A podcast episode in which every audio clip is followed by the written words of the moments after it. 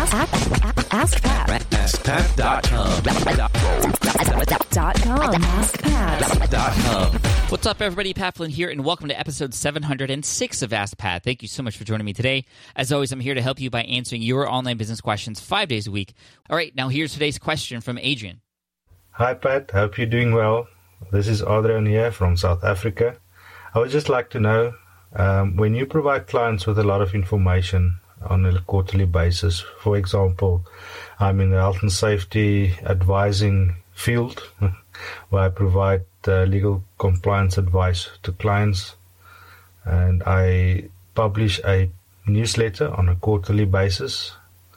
What programs or software can you suggest that uh, can brighten up a newsletter, make it interesting, so that we can provide a valuable service to our clients that is not only interesting but adds value to their life. Please, I would appreciate your answer. I want to make it exciting. And thank you. Thank you for who you are. Thank you for the information. I'm learning so much from you. You're awesome. Bye. Hey, Adrian, thank you so much for the question. So, uh, spicing up or brightening up your newsletter, that can mean a number of different things. And I just want to mention really quick up front that doesn't necessarily mean that you have to add a lot more color or embellishments or templates or, you know, graphics or images into your newsletter. A newsletter is best brightened up by having incredibly useful and relevant content in it. So you need to set uh, those expectations of what is going to be in those emails uh, up front, so that when people subscribe, they know what they know what they're going to get. You don't want to tell people that you know you're never going to sell them anything. It's just all pure content, and then the first couple emails you're selling them stuff, right? So as you can see, it's all about the expectation. It's not about how pretty it looks. And um, I'm sorry if I misunderstood that. That's not what you meant, but I'm just mentioning that not just for you, Adrian, but for everybody else out there, because a lot of emails that are most effective don't have any graphics. It just goes straight to the point, and it's very much how emails are written from a friend to a friend. So just text only. And when those emails are sent, they actually have a higher rate of being found in the primary tab in Gmail. So I would say out of all of my own subscribers, 170,000 subscribers at this point, I'd say 30 to 40% of them it could be more actually, are using Gmail in some way, shape, or form as the client uh, tool to answer those emails, which means they get my emails and they're either put into the primary tab, the promotional tab, or the social tab. And I want them to be in the primary tab because that's the one that opens up first, and people have to take an extra step to click over the other ones. And sometimes nobody does that. And if you remove all the images in your emails, if you remove hundreds of links that are also in your emails, if you make it look less corporate, if you make it look less like you would get from, you know, like a like a Target corporation or a Pottery Barn or one of those kinds of emails, um, the more likely it is going to show up in the primary tab because Gmail, they have algorithms to check all those things and they will help you get your emails seen, which is the first part. And then you need to get your emails opened. So that goes and ties directly into the subject line. So even before um, the content of the emails, you have to understand that people are going to see a whole bunch of other emails alongside yours you have to ask yourself, well, what's going to make people open this? And you don't want to be clickbaity. You don't want to create these BuzzFeed type of headlines that only drive curiosity enough to open it, but then they don't you know you don't give them what they had expected based on the subject line so you really want the subject line to share what it is you're going to be talking about but it doesn't have to be bland it could be interesting it could be curiosity driven but it should be relevant to the content of course um, there's a lot of tricks and t- tools that people use to discover awesome subject lines and every niche is different in terms of what people respond to. But really all what it comes down to is testing. You want to test see what works for you. Um, brightening up your your newsletters you know really it's just for me personally it's about putting my personality into my newsletter. So when people read it they feel that that is me talking to them on the other end.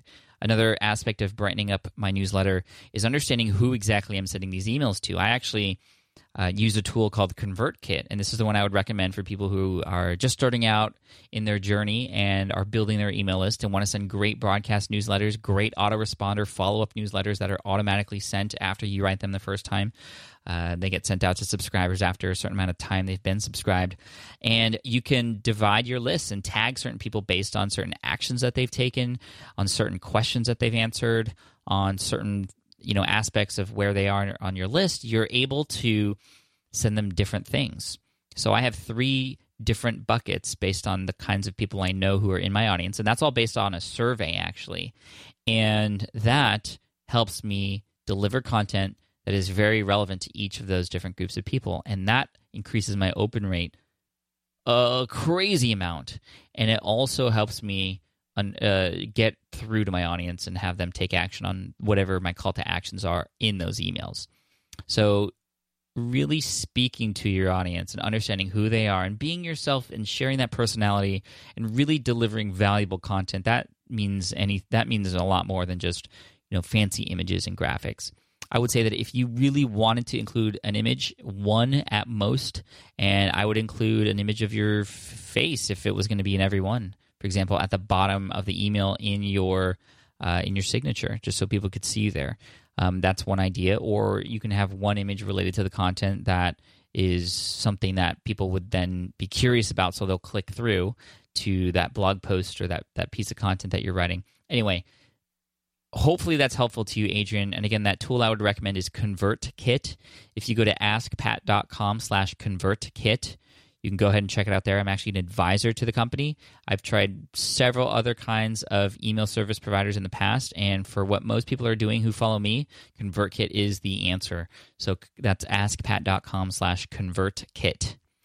Uh, so, Adrian, thank you so much. I appreciate you. I appreciate your question.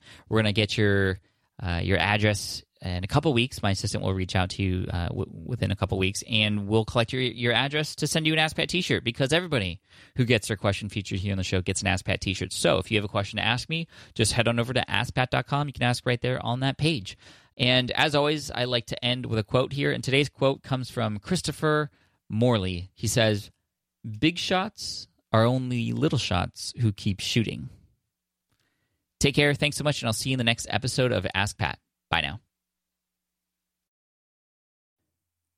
Hey there, thank you for listening to Ask Pat 2.0. Now, you might have noticed that we haven't published a new episode in a while. And that is because in 2023, after 1,269 episodes, we decided to sunset the show. For now, at least. In this way, we can focus our energy and efforts on our other podcasts and other projects that being said, all 1,269 episodes are still live and downloadable, and the published dates may be old, but there are still a ton of questions I've answered on the show and people I've coached. Those episodes are just as valuable as they were back then. So you can also visit smartpassiveincome.com slash askpat to dig through the archives. Plus, there's a search tool on the website that lets you search across our podcasts and blog. And of course, the Smart Passive Income podcast is still live and energetic and awesome and publishing twice a week. So make sure you're subscribed there so we can still continue this conversation. And we have some of the foremost experts and thought leaders in entrepreneurship on the show every single week. So you definitely don't want to miss it. Again, check it out. It's the Smart Passive Income podcast. Just find it wherever you're listening to this podcast. You can find it there as well. Thank you again for listening in, and I'll catch you in the next one. Cheers.